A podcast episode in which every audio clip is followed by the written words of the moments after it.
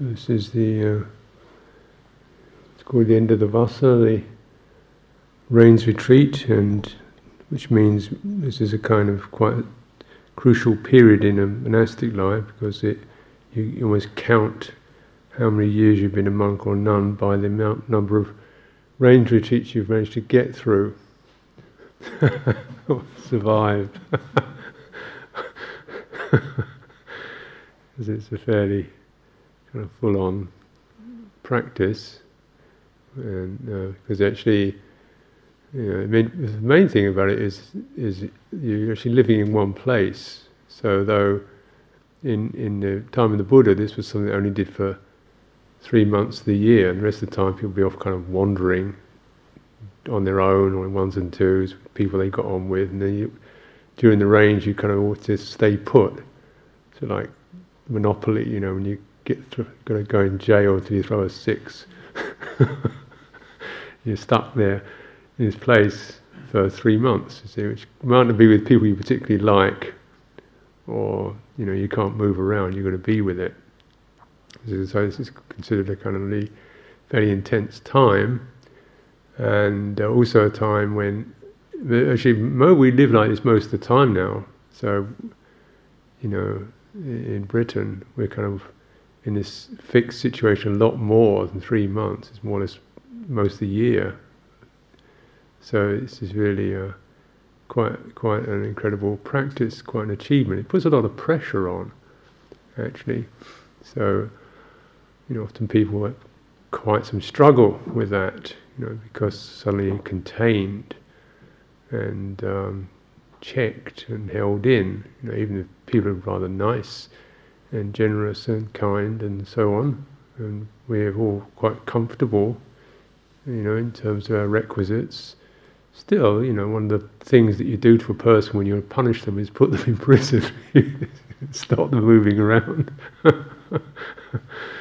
because it's something about the human condition is is that often we kind of discharge our frustrations or boredom or anxiety or restlessness by just shifting around, doing this and doing that, and going here and going there, and kind of like fidgeting. And it, in a way, this is very much restricted when you stay in one place. And uh, a lot of our life is quite monotonous in a way.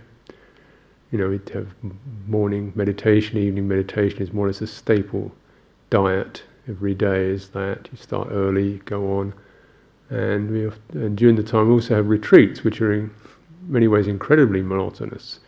So monotonous they get they get passionately exciting because the amount of stuff it pushes up, that amount of monotony, you know, really puts a lot of pressure on on the mind. The mind starts kind of spewing out all sorts of thoughts and memories and and uh, energies. The body can go funny you would kind of if body energies go strange and so on. It's made it sound like a very nice thing to do, um, but but uh, there's also there is a result in it in that, that the, the kind of skills you acquire in learning how to to handle that, you know, to contain it skillfully, so you're not crushing yourself or forcing yourself, just carefully corralling and steadying, calming, soothing, letting go of, of external distractions. There's a lot of skill in that. So your mind also gets quite, quite, you know, supervising quality of the mind gets quite uh, strong. You know, you really are in touch with what's going on. You start to wake up a bit, which maybe a lot of people don't have so much occasion to do because when you don't have a set of things that set of norms and structures that keep checking you, then you, you don't really have to, you can just kind of blow along, you know, in a way. You know, you don't really, you can be supervising a lot of external things, like, uh, you know, where you're going and how much this costs and so forth, but, and uh, what other people are doing, but you're not necessarily supervising the internal things, such as whether you're feeling clear or stressed or um, you know some tension or nervousness and so on. And of course, these internal qualities go are the really important ones to supervise because you know, this is what you're born and die with. This is really what you're is, is your is what you you're living. This is the most crucial thing to supervise: is your own body, mind, feeling, memory, energies, impulses, uh, moods, shifts, perceptions, meanings, values, fears, worries. You supervise this lot is more important than supervising, you know, the weather or the cattle or the, you know, what's in the news, things like that. Eventually, you know, because this is what, you know, this is what with, with and everything else goes away. This is what you when you lie down to sleep at night. This is what you're with. When you when you on your own, this is what this is the kind of default you've got to go back to. And if you don't tidy up your own house, as it were, then it doesn't matter what's happening. Where else you go, you carry your, your stuff with you. Kind of basic thing.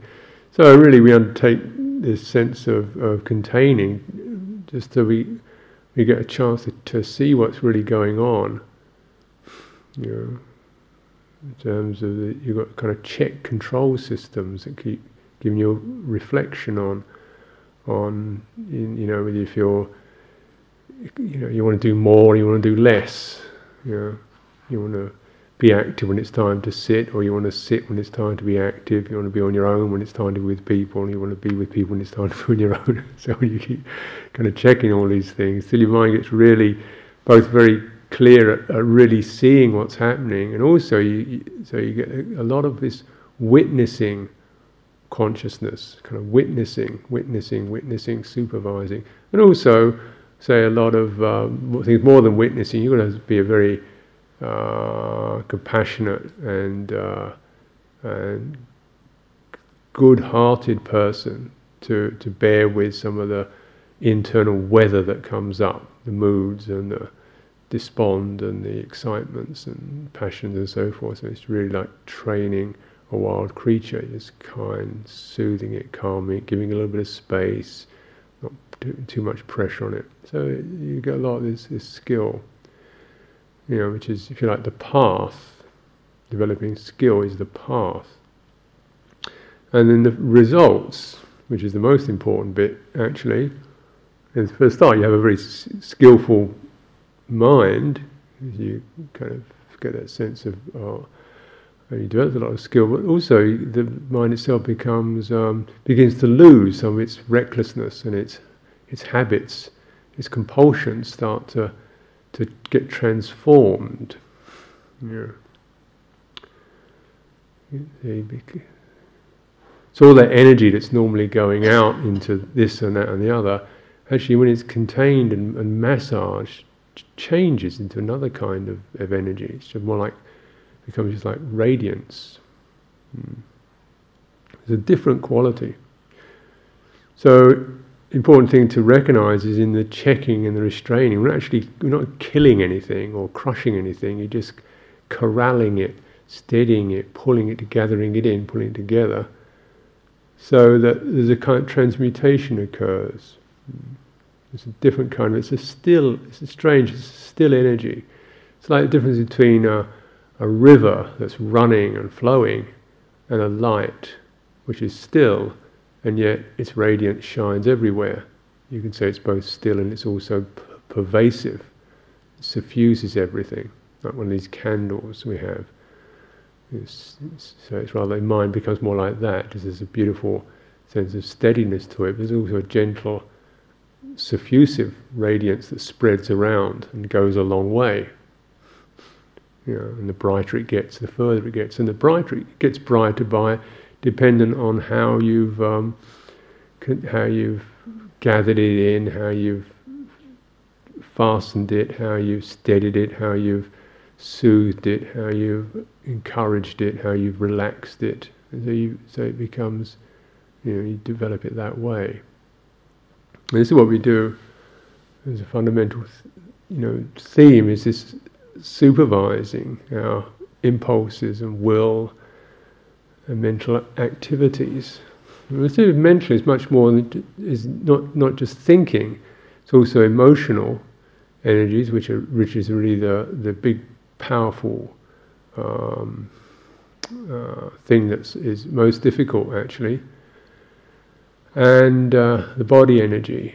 So mind also includes um, the kind of responses that that that the body comes up with. So when you feel um, tense, for example, or you feel nervy or itchy, agitated, or you feel touchy, so you get kind of crabby and oversensitive, or you feel relaxed and mellow and grounded. You know, so you could say these express themselves through the body, but they are also they're, they're kind of almost a fundamental level of mind expresses itself through the body, whether we feel at ease, at peace with ourselves, or we feel nervous, on edge, is very much a bodily expression, isn't it?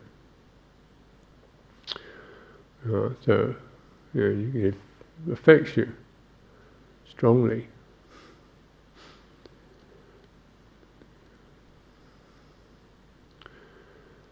So there's a kind of uh, uh, an emotional reflexes that occur. So, so a lot of this training goes beyond, much beyond what we consciously um, decide to do, to, to also to our reactivity. Hmm. So in a way, you can you use skills to check both conscious action, but also to set up particular um, ways of, of checking reflex action, you know, which is not necessarily so conscious. Hmm.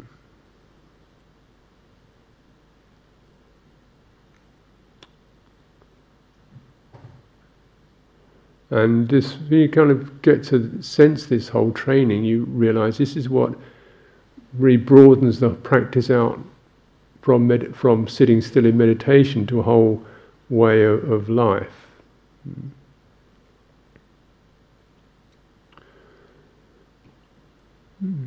And this is um, where we have kind of what's called training in is over is summarized as Dhamma and Vinaya.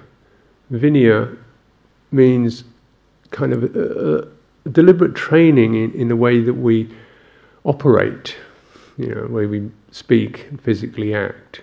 It doesn't just mean particular rules, it means a whole understanding of, of cultivating the body, cultivating the speech, cultivating relationships, uh, how we act, how we are in the world, how we are with each other.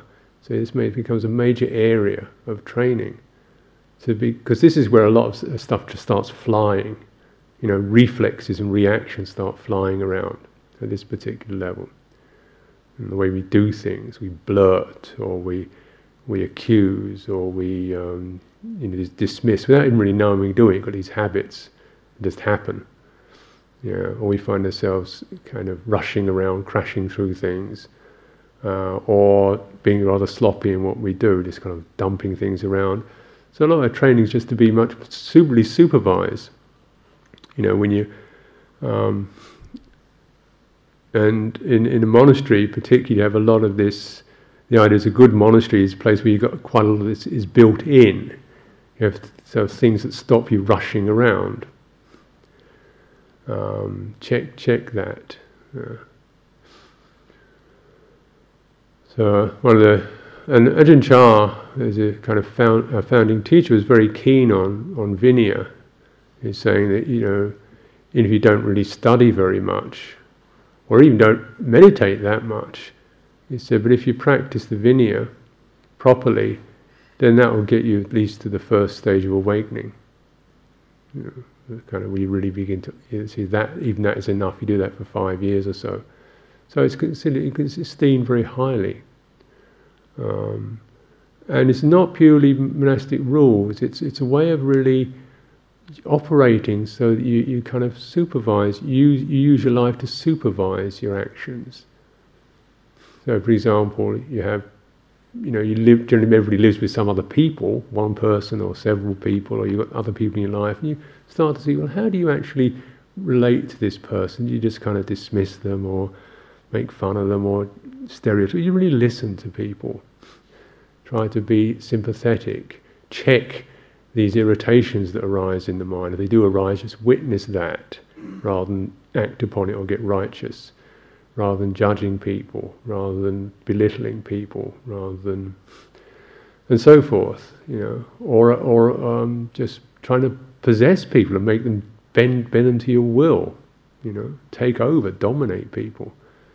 So there's a lot of this that kind of goes on more or less in, instinctively in the way that people operate. They do this. Uh, seem to be kind of quite fundamental uh, drives.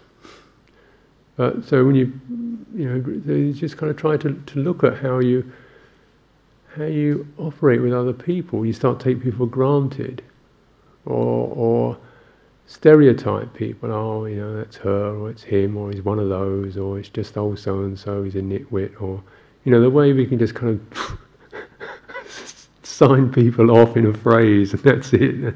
End of story. Boom. And just consider if someone did, does that to you, how you'd feel about it. you know, someone doesn't actually have some sensitivity. So in this, we always try to give each other some respect. And respect is, is not a matter of better or powerful or or kind of groveling. It's a matter of just saying, you know, realize your life is as valuable, is valuable to you, my life's valuable to me. I want to help you to live your life, to value your life, you know. So I don't, I don't want to kind of just push you aside or brush over you. I want to kind of give you that space to feel that you're, you're, you have some value, some meaning for me. You know, you know, I don't understand or, or agree with you. At least I can respect you. That's very important, and we try to cultivate that in, in uh, as a basic training. And of course, in communities of people, it's oftentimes we disagree, uh, feel a bit frustrated, annoyed with each other over just things that happen, and we're still, you know, that's just that's just an event. That's just something that happens. Basically, beneath that, you know, it's just another human being. Um, subject to suffering like I am, suffering to disease, subject to disease like I am, wishing for happiness like I do, um, you know, um, innately as valuable as I am, you know, nothing more about me than there is about any of you. So, you know, some sense of trying to really develop that sense. And um, so this is very important. You know. So in monastic life, we do this uh, quite formally in a way. You know, we we have seniority and we bow and we have particular kinds of language that we use to just try to hold this sense. And the important thing is is not actually the outward forms of it, really, when you bow or use the language, so much as really trying to because you can use these in a, carelessly, like everything else, just becomes automatic behaviour but to really use some of these things to just check and and uh, you know let go of the of the um, the carelessness or the heedlessness. Because you begin to see that more what happens more or less all the time with the mind is it it, it, it overflows. It's this overflowing quality whereby it colours everything according to its own wishes. So if I want something out of you, then I see you in a different way than if I don't want it. you know, if you can, uh, you know, how we can find people who've got some skills or talents that we rather envy, then we see them in a particular way. Somebody doesn't have skills or talent, think, oh, idiot, waste of time. Or somebody's, or somebody's old or sick, oh, you know, dismissed. Someone who's beautiful or attractive, suddenly very interesting or got a lot of intelligence or skill, suddenly we value it highly. The mind imparts these values. Yeah. But that's its own that's its own outflow, overflows. Hmm. And really, you know, you can see that you're not just an object in my mind. it's not up to me to to define how valuable you are whether you're worthwhile or not, you are. You know, to, so so you can sense that in me which does that. I don't want to. I don't want to. I don't want to follow that. I want to check that.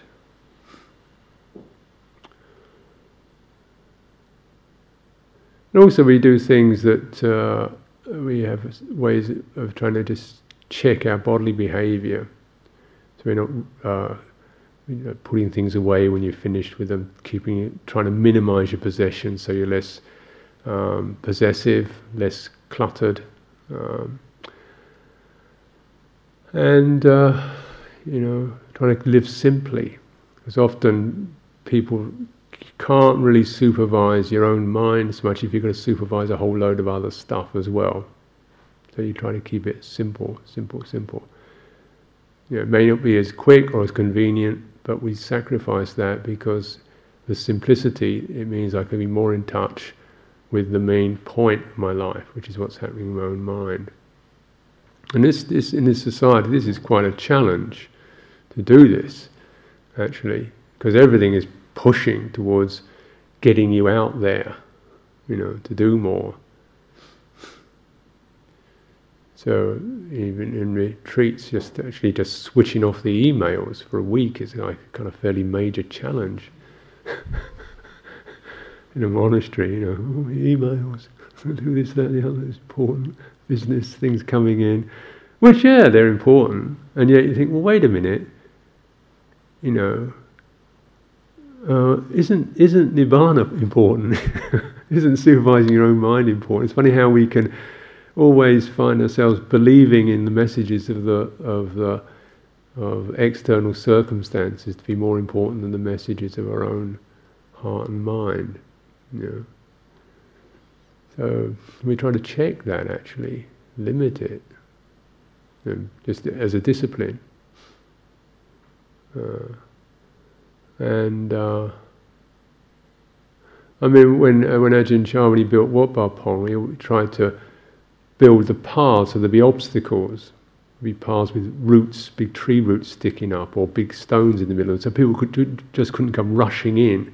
They've got to slow down and stop, or move around. You can't just kind of gallop in. You've got to actually sort of be checked and held back. And this again is something that means the mind instead of rushing ahead of where you're at, you've got to actually be where your body is.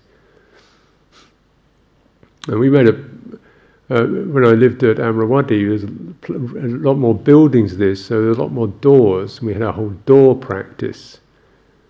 Um, for years we had this door practice, because people would generally go just go through a door and go, throw the door open, and just keep going. You know, the door go crash behind them.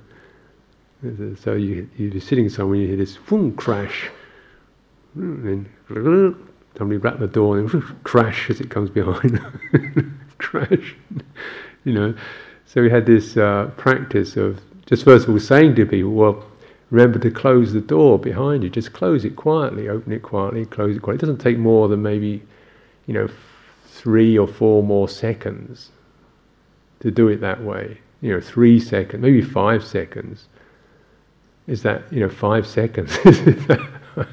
so uh, the instinct is so much that, that even when people were told this repeatedly, still couldn't stop it. Then we used to have signs on the door saying, "This is a door," you know, trying to remind people. Still, people just see the sign, okay, and crash straight through it. Eventually, somebody started drawing pictures, you know, uh, on the doors. Like uh, there was one of did a picture of a people used to kind of tramp, run up and down this corridor in the monastery at Amaravati, which wasn't, the corridor was actually wooden floor, sprung wooden floor. Sort of, so it wasn't actually properly embedded. It was a, it was a kind of wooden floor over a couple of, over some a line of concrete uh, piles. So the floor actually didn't touch, didn't really hit the ground. So when you tramped on the floor, the floor would bounce up and down. So people would go running down this corridor into the floor, would go bongo, bongo, bongo, bongo, bongo. and if you're in one of the rooms on the corridor, you'd hear this continual stampeding. And uh, uh, if you're lying down, sometimes your head would bounce up and down because the people tra- running on down the corridor. so when you're living in this in this place for months, years on end, and you're living on this corridor, this became a major practice just, just to abide on this corridor. And uh, So somebody's drawing pictures of elephants hanging, so hanging them down from the ceiling, pictures of drawings of uh, elephants in in um, ballet ballet costume with to try to get people to just kind of just walk more gently, you know, down down the corridor. Uh, I lived right next to uh, a place where there was a sink with a kettle in it. You see, my room was there, so you'd hear this. People would come down the corridor, boom, boom, boom, boom, boom, boom, and then there's this taps would go on, and crash, bang, bang, and people were making tea. And then that would stop, and the next person would come down. So I used to call it the elephant's watering hole. The elephants come down the corridor, go into the watering hole, and it's kind of trumpeting noises of glee. There's actually a way of handling it because then I, was, I used to imagine I was living in a wildlife park with these elephants running along and, and try to enjoy it. because actually, the case was that even with all the signs and the encouragements, somehow people still couldn't, you know, cut stop the reflex. You know, got to actually put was physical barricades in in the uh, in the way. That's how it goes. So it's, uh, you know, it's, it's, you begin to see just what one's, what one's up against in terms of instinct, you know. You really see to sort of just build in some, some, um, some things in, in the, one's daily life. Certainly resolutions help, but uh, actually kind of um, you know, deliberately putting things aside for a day, just putting things out of reach for a day. It's how you break addictive habits. Because these flows of the mind are a way of, you know, they're, they're, they're like the fundamental addictions called asava, overflows. The mind overflows. It overflows because it's, uh, we get the sense of something to touch or taste or eat or drink that would really feel really good right now. Really satisfying. Nice hot steamy cup of tea or a, whatever it is, uh, you know. And so when that gets when that little message hits the hits the cerebral cortex, then uh, things start going, you know, and we and it feels so to operate, you know, to we move along that that passage then it rushes us down that. Yeah, it's really helpful in monastic life when you can't you can't um, have food and drinks any old time of day. You've got to check that. You've got to watch that. And so sometimes when the times when you do get it, the mind can actually just go absolutely crazy. you know, you've kind of held it in to this this uh, narrow um, kind of container, and then it's got its one chance to get out. Uh, and it can really, does you feel the pat, the push of it. Uh, I remember before, when I was uh, when I first became a monk, uh, I was pretty much just in this, not just in one monastery, but also just in one hut for three years. I didn't I think we would go out one one time a day for a bindabat, for alms round, then we come back and I'd just be in this hut all day and we get hot in the hut. It's quite a small hut. And there was nobody to talk to, nothing, no work to do, nothing to go to. It's just there in this little hut. So there's a tremendous kind of pressure. And the one thing that would happen was the meal would come. Somebody bring along a plate of food, a kind of these little dishes of food, rice and some curries. And that was pretty not great food, but it was food. And before I became a monk, I really didn't have much, wasn't bothered about food at all, actually. You know, I sometimes not eat very much, or just have a sandwich or two, because I'll be smoking cigarettes and listening to music and boogieing around generally. So food is just not really a big item on the agenda at all or the outflows could flow out to something else. But then when you've contained it all, this is the one outflow. And um, almost every day there would be this time when I, you, I knew the food was going to come, or hope it would come. Some once or twice it didn't come. They forgot to bring it. You sit and you think maybe today they'll forget. Maybe today they'll forget.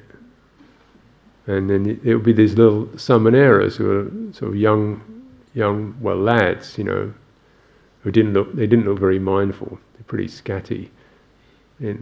Twelve-year-old boys, thirteen-year-old boys who are kind of running around, kidding, joking with each other, and. Uh, and it was up to them to bring the food. Oh my goodness! I mean, the, you know, I mean the power of these twelve-year-old boys, whether they going to feed me or not. So sometimes they, they'd forget, and then then you'll be looking out, trying to not look too bothered. You know, I'd be looking out the window, trying to not not too bothered about this. You notice they'd bring some food to this kuti, and I wonder if my one's coming. And you think, little swine, he's forgotten it. you build up quite an amount of, of tension around it. And then he'd finally turn up and think, oh, the little angel, he's brought me some food. suddenly changed. and uh, you receive the food. It might be a bit late or something. And you get quite, quite agitated. And uh, I'm going to get this food. I mean, I'm, i just get through that food. I mean, I'd hardly notice it had arrived, it had just gone down. Blur. Like a dog, you know, when you put food down for a dog. It was a bit like that, just boom. before I knew it, there was this kind of empty bowl. I think, what happened to that? It's gone. And I realised I could have some. I didn't hardly taste it even. You know, that's the power of the of this kind of outflow, this overflow, just this propulsion into into some sort of gratification. When one's sitting on one's own, uh, nothing much to do, gratification is pretty near zero. and my meditation wasn't that that sublime. It was just a struggle, trying to get the mind to focus. Yeah, it was a bit too too much actually. A bit beyond what I could manage that kind of quality of intensity. But anyway, so this really cooked up this particular overflow, and uh,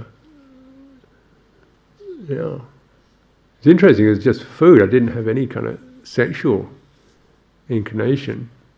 Uh, uh, quite a while, actually. It was a bit too refined, and uh, you know, so but this I remember one time I, actually knocked, I was in such a hurry to get this food that I, I kind of knocked it over on the floor. Before I knew it, I actually mopped this food off the floor with a cloth and wrung it out. I was so determined I was not going to let it go. Actually, got a, an old rag, soaked the food up in the rag, and wrung it out into a bowl so I could eat the stuff. and it wasn't that great. it gets that. And you watch yourself doing this, you think, oh my God, I'm becoming an animal.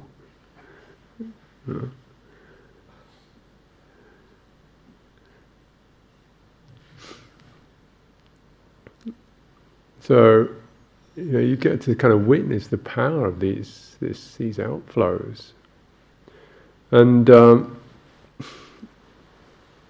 what's what's subtler, but actually sort of more pervasive is this because because when you get this going, it really makes it feel like if you just follow this, you'll feel so good. And if you just if you just kind of reduce the the the amount of things you you you take hold of, you know, to just a few things, then the intensity builds up. If it's spread over 20 different things, you don't hardly notice it. But you start whittling them down and say, well, just today go without reading the papers, go without um, listening to the radio, don't watch telly, just for one day, you know. And then maybe just have, um, you know, a, one meal or something, you know, see what happens. uh, you know, the kind of intensity that can build up around around kinds of sense objects.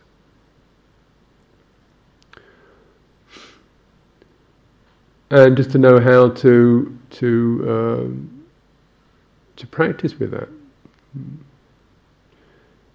Because there's nothing wrong with food. in itself. It's, we're not denying the need or the value or usefulness of food, but the, you're holding it at a certain distance so you can witness the kind of pushing, which is unnecessary, really. You, don't need to have that kind of that pushing of the mind because you know it's not going to go into the, it's going to go into your body, not into your mind. Hmm. And you learn quite a few things that way about how how the mind feels so pushed towards it, and yet once you've got it, the whole thing is just gone. You know, it's like once you've actually gratified that, the, the amount of satisfaction is minimal, and the whole issue has just dis- disappeared. It wasn't the great thing that, that you expected it to be. The other form of overflow is is is that which imagines we could be at some some some satisfactory state. You know, where say our life is is sorted out in one way or another, or uh, the pe- we're you know it could be in our terms of our relationships. It's totally sorted. There's no edges. There's no challenges. There's no conflicts. Everything's just really soothed out and eased out. There's never any disagreements. Everything's just sweet and so on. And um, that, or that what we're doing, our job, our vocation, is just completely flowing along, satisfactory. You've got the right thing to do, or you're living in the right place, you, or you know, however you conceive it. And of course, this is very much what we, something gets us going into meditation for that. Well, you know, maybe it's in here I could get to the right state where everything would be really fine and I'd be just chilled out or relaxed or blissful. Hmm. And uh, it doesn't, you know, they kind of push towards that. It doesn't actually happen. And you feel so disappointed that something else has gone, something else has gone, something else has gone wrong. You know? And you know, I think particularly what we learn in, in monasteries is that uh, it's always like this. It's always something good happening and something breaking down or something, something going wrong or some disagreements or somehow we're not quite getting on the way we should do or things aren't working out exactly right. You know, all kinds of things, you know, in terms of either we're financially going down or people's health is up and down or people having difficulties with each other or whatever, you know. And thinking, oh, I'm going to get this all settled out, get it, get it steadied out, and it never does.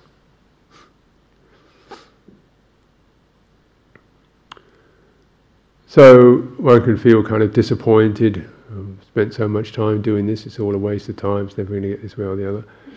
Uh, but then, really, it's just uh, recognizing that the you know, whoever told you it was going to be that satisfactory.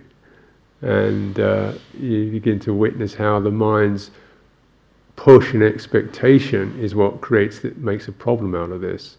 And if we begin to to come out of the that that expectation and that uh, dream, because it is a dream, it's something that means we don't really have to be so attentive anymore because everything is just sort of settled out and satisfied and comfortable and we're stable. But no, you don't. You aren't stable. You've got to keep supervising all the waverings and the and the you know the movements, and it's actually that's keeps doing that. But what does happen is that, that which does the supervising becomes very stable. You know? So it's like you're witnessing consciousness becomes a very spacious, um, open, um, steady, calm, calming. It adds calm. It doesn't grab calm, but actually brings calm, gives calm, gives relief, gives encouragement. So that becomes a very stable um, resource. And you develop it through continually attending to that which is unstable. And It's kind of it's a shift, you know. Whereas rather than just following the propulsion of the mind to have what we want and get things sorted out and have things steady, on an external level, we say, well, I just supervise all the ups and downs and be more, you know, uh, calm with all that. I think this is kind of ma- major training in terms of, of how we live. I don't think this is something that's foreign to anybody's life. Everybody's life is about this. In monastic life, perhaps we just make it more conscious. You know, we define it as, as that much. You know, and so this is a practice. It's not just a, a, a, job or a career or something. This is this is a practice in its own right to be with this. And so when you're in a place for a, three months or a year or five years or many years, then this becomes a kind of major major theme of practice. Hmm. Just to kind of be with all the waverings and the changings and the uncompleted and uh, develop skill around it.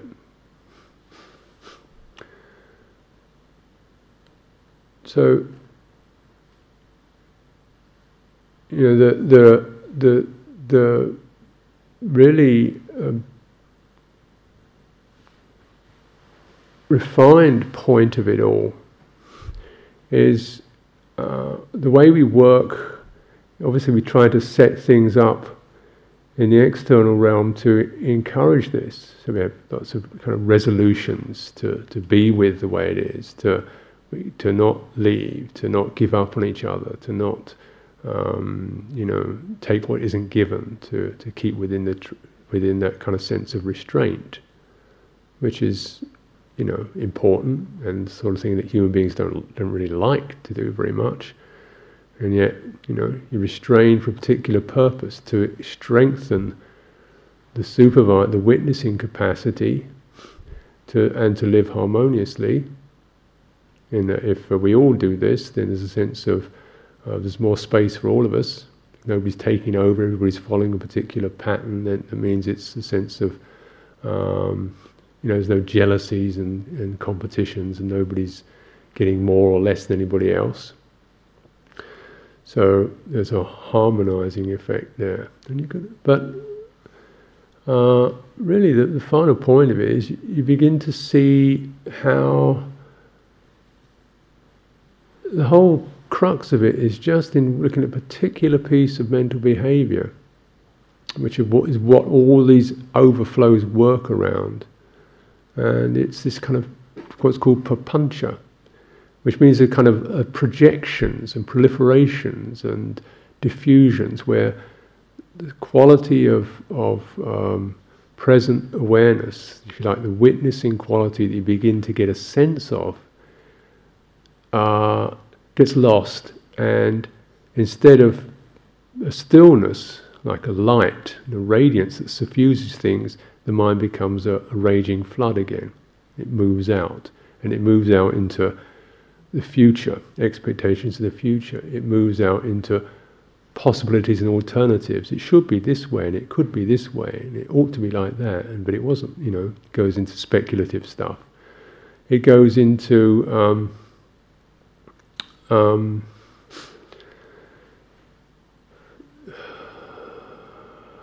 what we call uh, manifold, manif- uh, also diversity. Diversities of possibilities of what we, you know, possible things we could be doing. It goes into projections around other people, what other people are like, what they're doing, how we get affected by other people. So we can, the mind goes out and, you know, this person is like this, this person is like that, they're upsetting me, they're bothering me, she's like this and he never does that on time and I'm fed up with being with his kind of, blah, blah, blah, which is always sounds quite reasonable, but you begin to see, you know, is your is your life, your mind, your actually completely tethered to what everybody else is doing. You know, that's a problem, isn't it? if your mind is continually linked to what everybody else is doing, because it's it's always going to be juggling around, isn't it? You know, it's always going to be going up and down. And sometimes people will be doing things you like, and sometimes they'll be doing things you don't like. So you'll be getting the, either the sense of, oh, great, great, great, and oh, no, no, no. So you get these emotional upheavals because you get, one gets caught up with the dispositions and activities, um, good and bad, of other people. So what's happening is that the mind is kind of moving out to to stabilize itself or to find itself or to feed itself upon things you can't actually depend upon. The future, you know, where's that going to go? Uh, the possibles. I mean, once you start to think of what's possible and ought to and could be, your mind can just need never stop.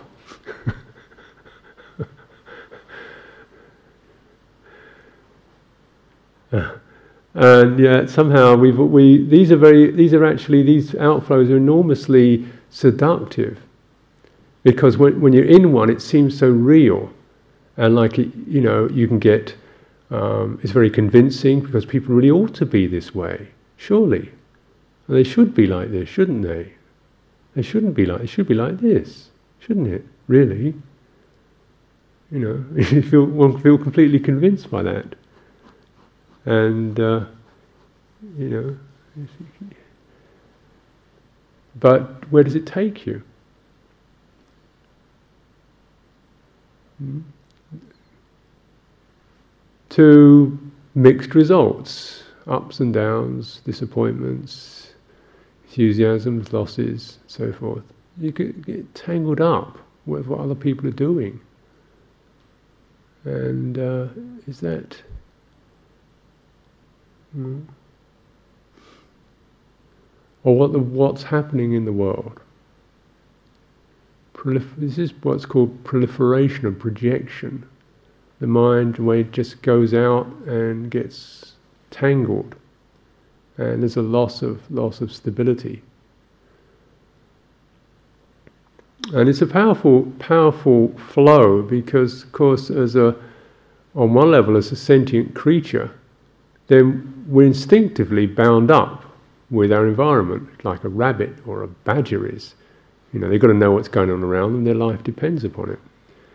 So we're very much in that same kind of situation, but even more so because more than just physically bound up, we're also psychologically bound up. Sure, badgers don't care what other badgers think about them, or whether hedgehogs have got more rights than they have you know, because they build little runways under motorways for hedgehogs, don't they? But badgers, if you're a badger, you get gassed. So, what's the big deal about being a hedgehog? How come they've got a better deal than badgers have? But I think I'm sure badgers don't bother with that. But for human beings, we certainly would. So we're all psychologically bound as well. And uh, this is, of course, where where you know you've actually got to almost go against the, the stream, check the stream. And it's a very powerful one to, to check, very difficult to check. But you just kind of you know begin to reflect upon it and know that all you can really, really eventually have some say over is what you do, what you think, and maybe what comes forth from your heart, whether your own heart can be steady, compassionate, honest, truthful. That's that's what you could possibly do. Whether what everybody else can do, you've got some say on, maybe, but you know not as much. And if you, as if you of your own mind, if you can't do it to your own mind, there's no way you can do it to anybody else's. So this is really the home base. You just kind of keep pulling it back to check: Can I be at peace with people who are not particularly pleasant? Can I be warm-hearted to people who are frosty or indifferent? You know, can I feel unoffended by people who are being unpleasant, so forth. You know, and essentially, this is uh, means that we're, we're not trying to kind of come up with another set of emotions, but just the cheap pulling the mind back, checking the mind, checking the mind, pulling it back, pulling it back. You don't have to go out there, you don't have to pick that up. Uh, and there's a kind of break in this, this, this cause and effect. You know, you receive some particular effect and you get the kind of impulse to react. And if you're bringing your attention there, your mindfulness there, you can actually check before that reaction occurs.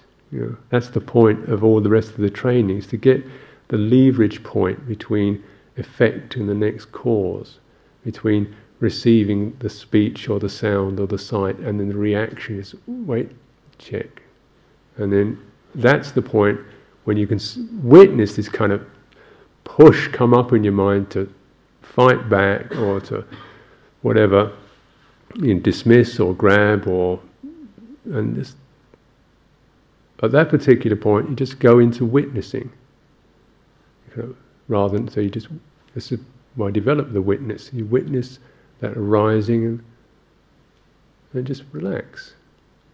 And the thing comes up. It it breaks and it breaks open. And there's a kind of shift of energy.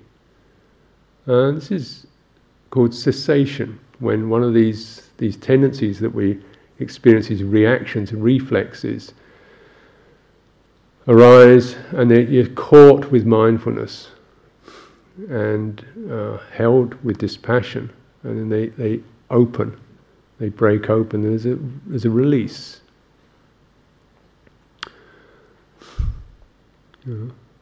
It's called the truth of cessation the mind goes to cessation rather than to reaction or repression. It just it just stops. So the you know the energy of the mind instead of going down one of these familiar uh, pathways of of uh, reverberation and repercussion, it just it you know that it just goes into a steady state of witnessing and. Mm-hmm. It, you know. And of course, this is something we try to do, you know, try to cultivate, just getting to those points. You know, losing the the uh, or you know losing the sense of, of feeling you know of ignoring our responses or, or feeling disappointed by our responses, but just witnessing our responses and trying to get to the point where they can cease, where they can be seen, witnessed, and allowed to cease.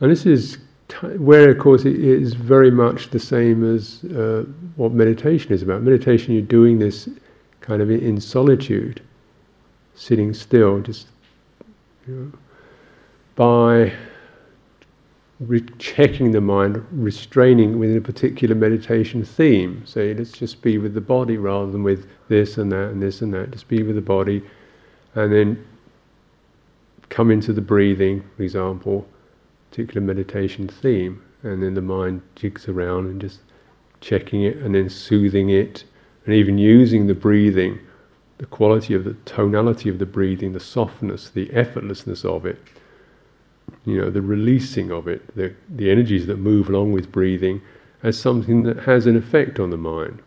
It starts to soothe the mind. Yeah. But that, that tranquility is not the tranquil that's not the tranquility of, of ceasing, that's just the tranquility that that softens the mind because the ceasing is, is really in recognizing know, the, uh, the, the pushes, the impulses that come up, and bringing that quality of attention to bear upon it.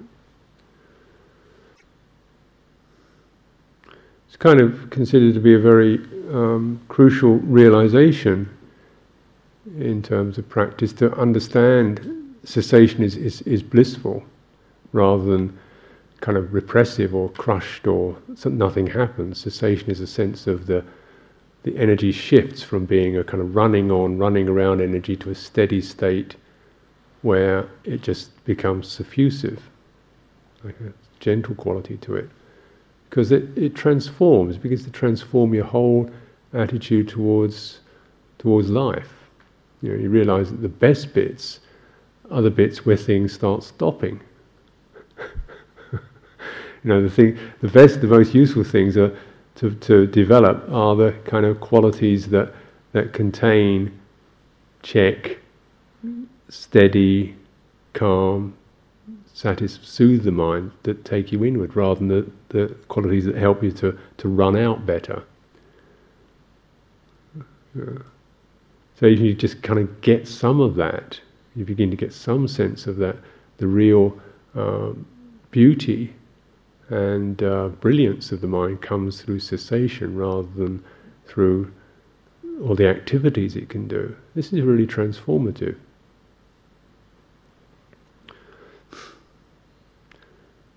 So this is my this is what we're kind of practicing here. Been, this is my I think 30, 31st rains retreat. It's 31 more than I thought I'd do.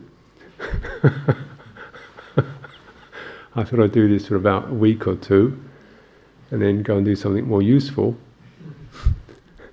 I never really could figure out anything more useful to do. I could begin to see after a while that most of my ideas were just uh, restlessness or, or some form of, of, uh, of just wanting to get out and run around.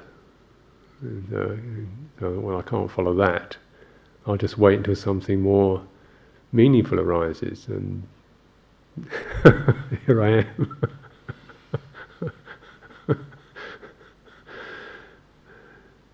so I'm really actually tremendously uh, grateful for the results, you know, changing my life around. Because it wasn't something I particularly you know, that I was living a fairly sensual, hedonistic life, uh, and yet somehow I, be, I kind of got the point of this quite quickly. Of course, I could do it, but at least I could get the sense of it. You know, I could see, could get the sense of this is really about uh, about releasing, letting go, because that's where you get the mind really comes out of its narrow labyrinths into something really quite vast and beautiful, and luminous. And I can kind of get glimpses of that. Yeah. And so over the years, it's really, you know, trying to, you know, bring that insight to bear upon all of the things we we live with in our life, you know, which is the the uh, ups and downs, the complexities of of situations and communities, and I'm not just in one community this one, but also several monasteries. So there's always plenty of things to be, you know, issues and difficulties and so forth going on. And my mind can very easily spin out, you know, with it all because it's all necessarily important and got to fix and urgent and oh my goodness and better sort that out and he's having a bad time and this and that and the other what we can do about this country or that country. Think, oh God, I didn't come in. Now, I didn't come here to do this. I just come here peaceful. I just want to watch my breath. I don't want to be bothered with all these silly things. And people just wait a minute. just, just check check that that proliferation. You know, it, it's not about following it. It's not about aversion. It's just checking the mind's tendency to do either of those. right now here, just how to steady the mind. Then, from a steady mind, when the mind is steady, we'll see what we can do from there, what comes out from that. That's the best that can happen. That's all that can really happen that's of value. The rest of it is just running around labyrinths looking for a way out. And you get tired of it. Yet, uh, out of all this, we have uh, You know, certainly when we first came to Chithurst those years ago, we had just no idea of developing anything particular. The idea was just to live in a little house in the country and do our daily thing. And yet, gradually, just because of that, you know, the practice has its own effects. This rather lovely place has developed out of that practice and out of what it encourages the uh, gladness, the inspiration, the, the sense of uh, an occasion to, that you know can be shared, because this is a practice that can be shared. It's not just purely, you know, it's not just purely for a few monks or nuns. It's actually a practice. You can, you can get the the feeling for it, what, what needs to be done to to set up these some checks on your life to keep making you question what you're doing, what's happening, what's skillful and unskillful, to develop that sense of a supervising mind that is not just judgmental but also compassionate and caring. Say what really is going to be welfare, and even if some of this stuff, you know, you put checks in that really are a bit difficult, but you're doing it like you would train a, a wild creature. Just it needs to be held in for your own welfare. Uh, and then making that something that you, you really honor and stabilize as your, this is your Dharma practice. And from that, uh, you can realize cessation. The ending of, of proliferations and running on, you can realize the beauty of stillness. It's not, it's not that far away. Mm. And also try to avoid proliferating about it. How much you've got and who's got more than you have. And so it's just, you know, it's very it's very immediate, and it's uh, it's what your life is about, what your life can bring you to, of ultimate value. So offer this for your reflection.